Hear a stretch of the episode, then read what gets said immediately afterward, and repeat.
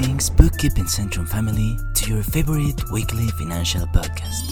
We are a bookkeeping business, so our whole purpose is the record and organization of all kind of financial transactions. This is beneficial to business owners as it helps them to effectively manage cash flows, planning for the future, and being well informed about running the market. All this in mind, we have gathered information to prepare a special podcast every new episode just for you, so you can rest easy knowing we're striving for the health of your business just as much as if it was ours. I'm Marco Medina, and I'll be your host in every new week. So sit down and relax while we explain to you these helpful tips for your business. And we hope you enjoy this episode as much as we enjoy creating it for you. Now, check it out. The topic of this week's podcast is one of the principal labors of any bookkeeping company, more specifically, a subcategory named bank reconciliations. Account reconciliation compares third party and independent financial statements and records with internal financial records and ledgers. Accountants perform account reconciliations to ensure that documents from all relevant sources are correct and complete. If the records don't match, finance experts can investigate to find the reason and make changes where necessary. It's best to carry out account reconciliations regularly to ensure that account balances displayed within your specified time frame are accurate. Doing this helps you detect error or frauds early or even avoid them. Account reconciliations come in various forms and can be for personal or professional use. Personal reconciliation. Periodically, many individuals reconcile their checkbooks and accounts by comparing their debit card and credit card receipts with their bank and credit card statements. By reconciling their accounts, individuals also can make sure that financial institutions have not made any errors in their accounts. On the other side, there's business reconciliation. This is a bit more complex type of reconciliation in which companies must reconcile their accounts to prevent balance sheet errors, check for fraud, and avoid auditors' negative opinions. Companies generally perform balance sheet reconciliations each month after the books are closed for the prior month. The five primary types of business reconciliations are Vendor reconciliation.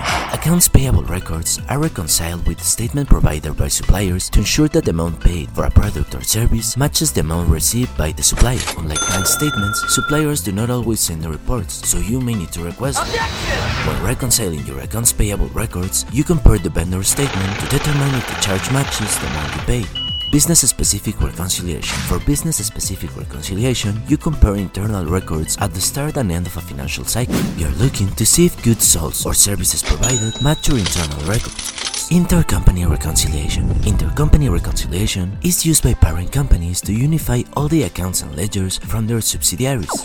An intercompany reconciliation looks for mismatches within and between any two subsidiaries that may have resulted from billing errors involving loans, deposits, and payment processing activities. You can then rectify errors in the company's financial statement.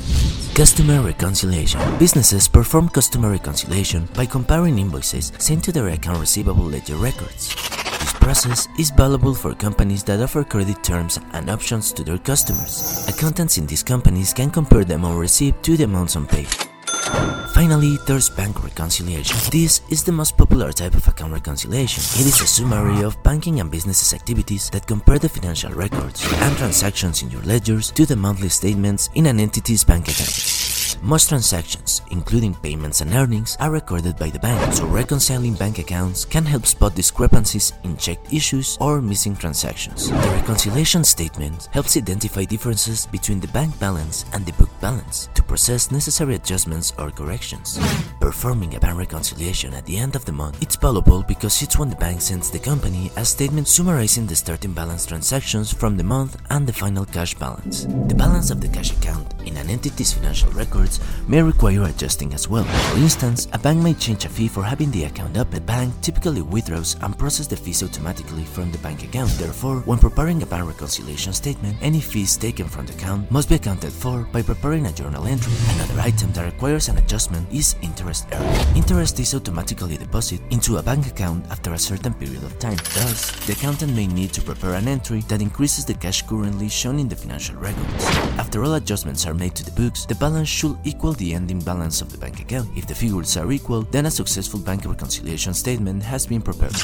Bank reconciliation statements are effective tools for detecting fraud, and they also help to identify errors that could adversely affect financial reporting. As financial statements show the health of a company for a specific period or point in time, they are often used to calculate profitability. Accurate financial statements allow investors to make informed decisions and give companies clear pictures of their cash flows. As a little conclusion, it is important for you to make these documents, as reconciling any type of statements help to identify errors that affect tax reporting. Infrequent reconciliations make it challenging to address problems when they arise, as limited information may not be readily available. Also, when transactions are not recorded promptly, and when bank fees and charges apply, mismatch can occur.